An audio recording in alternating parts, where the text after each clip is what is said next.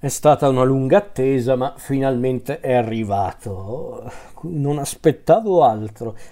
Il grande capolavoro di Del Toro, uno dei miei film preferiti in assoluto. E sì, parliamo del labirinto del fauno.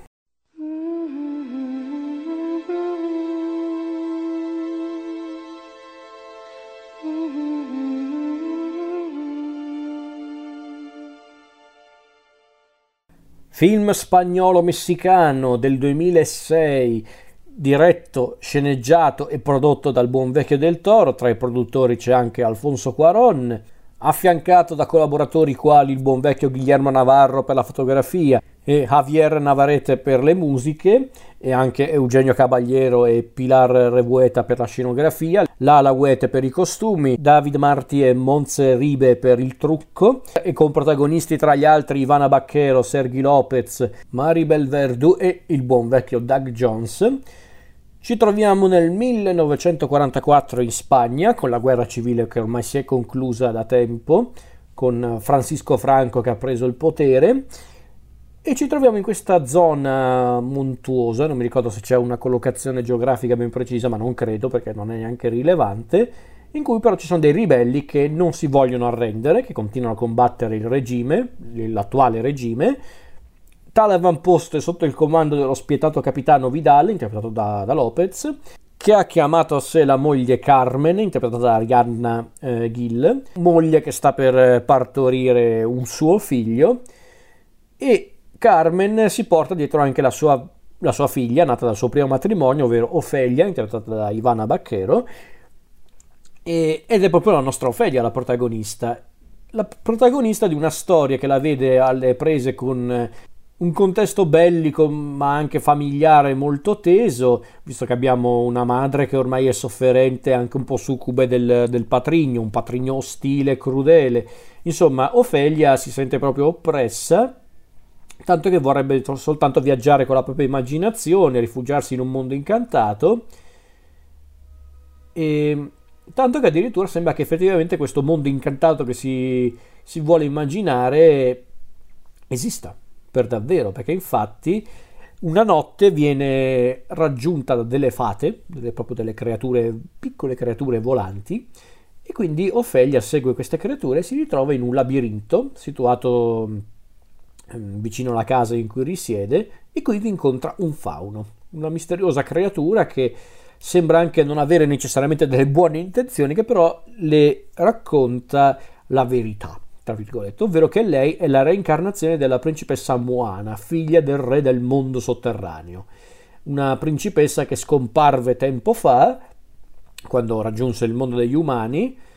e per farla breve, il fauno dice ad Ofelia che potrebbe ritornare nel mondo sotterraneo solo superando tre prove. Ofelia non è molto convinta eh, di quello che il fauno le sta dicendo perché lei è figlia di un sarto che è pure morto in guerra ma il fauno gli dice che la sua vera appartenenza è dimostrata da questa voglia che ha mm, sulla spalla, una voglia che sembra una falce di luna, e addirittura il fauno dice che in realtà il, il, labirinto è uno degli ultimi, anzi l'ultimo portale magico che il padre di Ofelia, il re del mondo sotterraneo, aveva creato per appunto ritrovare la strada di casa. E quindi già quindi abbiamo un contesto molto particolare. E qui abbiamo appunto la storia di Ofelia che vuole eseguire le prove che il libro magico del fauno dimostrerà e non voglio aggiungere altro ragazzi perché altrimenti vi rovinerei la visione ragazzi questo film è magnifico secondo me questo è davvero il, il capolavoro di Del Toro ad oggi perché magari poi mi sorprende questo però è davvero il film con cui Del Toro ha proprio fatto intendere di essere un autore a tutto tondo è un film che secondo me Del Toro ha scritto con tanta passione, passione narrativa, visiva. È un film splendido, davvero splendido.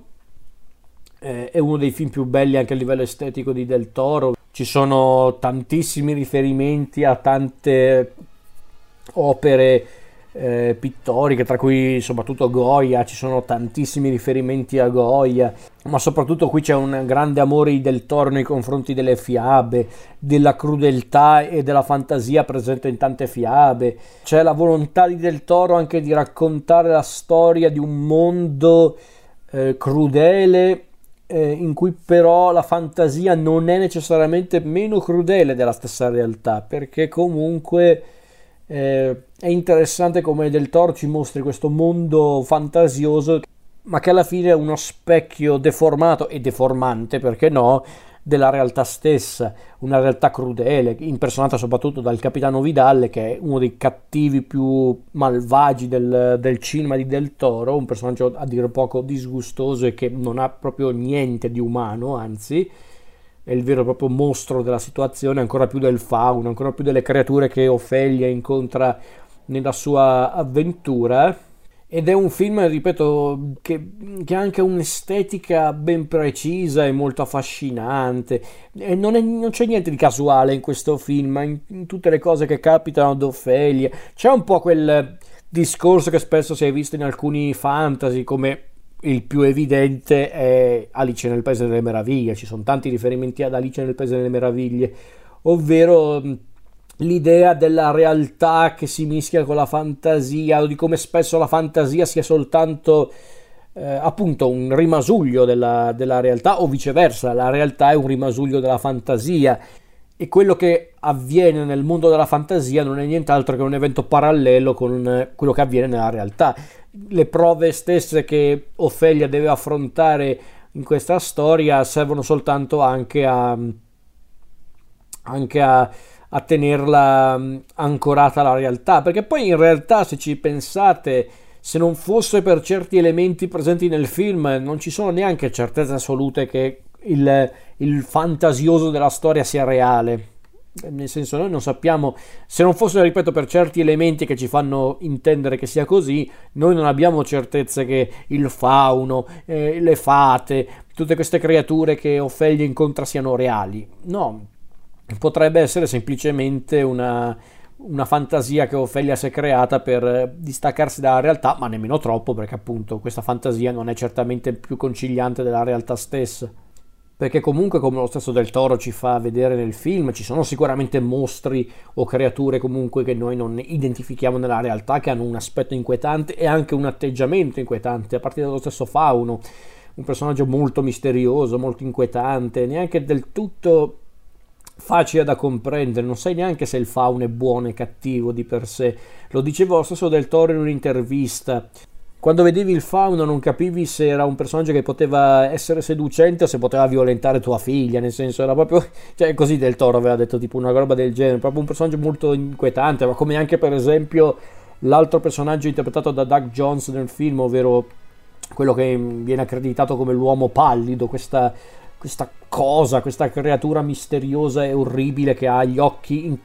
infilati nelle mani, che, ah, una roba proprio alla, alla Goya che questo mostro carnivoro terrificante, spaventoso, però come, eh, come diceva lo stesso del Toro, alla fine il vero e proprio mostro della storia è proprio il capitano Vidal, il vero e proprio cattivo della storia. Ehm, lo diceva mm, lo, stesso Lopez, l'interprete del personaggio, diceva che era il personaggio più malvagio che abbia mai interpretato nella sua carriera. Perché Lopez, se non ricordo male, lui era noto soprattutto per commedie e melodrammi, quindi non aveva mai fatto un personaggio così disturbato e, e malvagio. Infatti, lo stesso Del Toro diceva che per lui Vidal era proprio il rappresentante del male puro. Lo diceva, mi sembra, in un'intervista o nel dietro le quinte, non mi ricordo. Lui diceva che uno dei pericoli del fascismo o comunque del male puro nel nostro mondo, che credo esista, diceva Del Toro, Del Toro è convinto di questa cosa, e che spesso risulta molto attraente. Ed è talmente attraente che la maggior parte della gente nega la sua esistenza. E quindi, secondo Del Toro, il fascismo, in questo caso non è proprio fascismo come lo intendiamo noi in Italia, però il concetto bene o male è lo stesso, un, diceva Del Toro che aveva un concetto di, di, di, apparenza molto attraente per i deboli di carattere, quindi per lui Vidal rappresentava proprio questo. Eh, per lui il personaggio di Vidal era come quei politici che sono veramente malvagi, quindi ben vestito, ben curato, anche di per sé educato, eh, ma che essenzialmente è proprio il peggio del peggio, è cattivo, arrogante, egoista, misogino, incredibilmente misogino, nonostante le, i suoi modi anche educati ma che non si fa problemi ad ammazzare le persone anche per puro, puro, sadismo. E che l'unica cosa che lo rende vagamente umano è questa sua ossessione nel voler, eh, come posso dire, nel voler stabilire l'ora della sua morte per far capire a suo figlio quando suo padre sarebbe morto. Una roba proprio assurda, ma anche questa molto arrogante, molto da egoista, proprio in pieno stile Capitano Vidal. E Cosa posso dire di questo film, ragazzi? È un film splendido, è tutto, tutto perfetto in questo film, le scenografie, il trucco, le, le, tutto, tutta la parte estetica di questo film, le musiche, gli attori, anche il contesto politico, storico raccontato nel film, tutta la questione della guerra civile che si è conclusa, ma che non è necessariamente la fine di un conflitto, l'idea che ci sia appunto questa sottotrama di per sé non stupida con i ribelli, tra cui il personaggio di Mercedes, eh, Maribel Verdu, che, che appunto cerca di aiutare la sua causa, ma allo stesso tempo è forse l'unica che cerca anche di aiutare Ofelia. Alla fine lei è più madre per Ofelia rispetto alla vera madre di Ofelia, è, è un bel personaggio Mercedes. E questo film davvero è proprio anche il film che per me rappresenta tutta l'essenza della fiaba, in questo caso soprattutto fiaba cinematografica, ovvero un mondo molto fantasioso ma non necessariamente conciliante, perché c'è questa idea un po'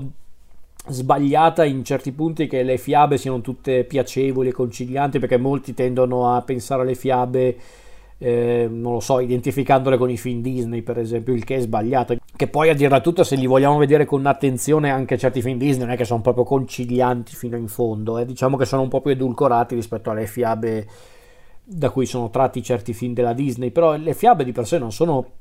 storie piacevoli o concilianti, sono fantasiose, sono molto creative, ma di per sé sono anche molto macabre, a volte sono molto cupe, ma perché servono anche per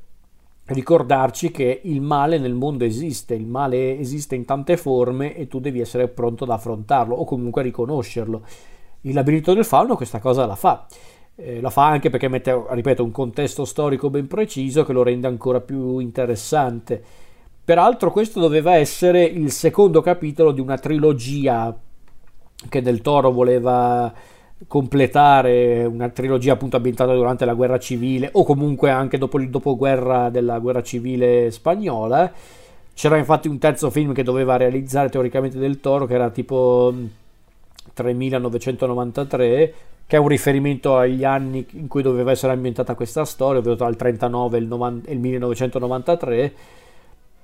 che doveva coincidere con la, la, l'apertura delle tombe della guerra civile e immagino che anche lì Del Toro avrebbe inserito qualcosa di fantasioso ma il progetto non, non, si è ancora concretizzato perché aveva pensato ad altre cose. Poi si sa Del Toro è uno di quei registi che eh, ha tanti progetti nel cassetto tante cose che vorrebbe realizzare e del Toro potrebbe davvero scrivere un libro con tutti i film che vorrebbe realizzare che non riesce a realizzare o che non può realizzare per tanti motivi. Lui vorrebbe davvero fare tanti film come la, certi racconti di Lovecraft. Eh, insomma, Del Toro è uno che proprio è un, è un fiume in piena in quelle cose. Quindi questo progetto qua, questo terzo film di questa ipotetica trilogia eh, storica, fantasiosa, non si è ancora realizzato. Chissà, magari un giorno riuscirà a realizzarlo questo film, eh? chi può dirlo. Ehm, per ora però è soltanto un dittico, perché appunto c'è la spina del diavolo e il labirinto del fauno. Io spero che prima o poi questo film riesca a realizzarlo del toro, perché mi piacerebbe vedere questo ipotetico terzo capitolo di questa trilogia che lui voleva completare, però chissà, magari invece sarà soltanto un progetto incompiuto di Del Toro, vedremo. Però al di là di questo, eh, il labirinto del fauno, il laberi- labirinto del fauno in lingua originale, o come l'hanno chiamato in America, Pan's Labyrinth, è semplicemente il capolavoro di Del Toro ed è un film fantasy fantastico, bellissimo, io non riesco ad odiare questo film, non riesco a trovargli dei difetti, dei difetti rilevanti perlomeno, perché ovvio che magari ha qualche difetto, qualche limite, però è un film che io amo alla follia.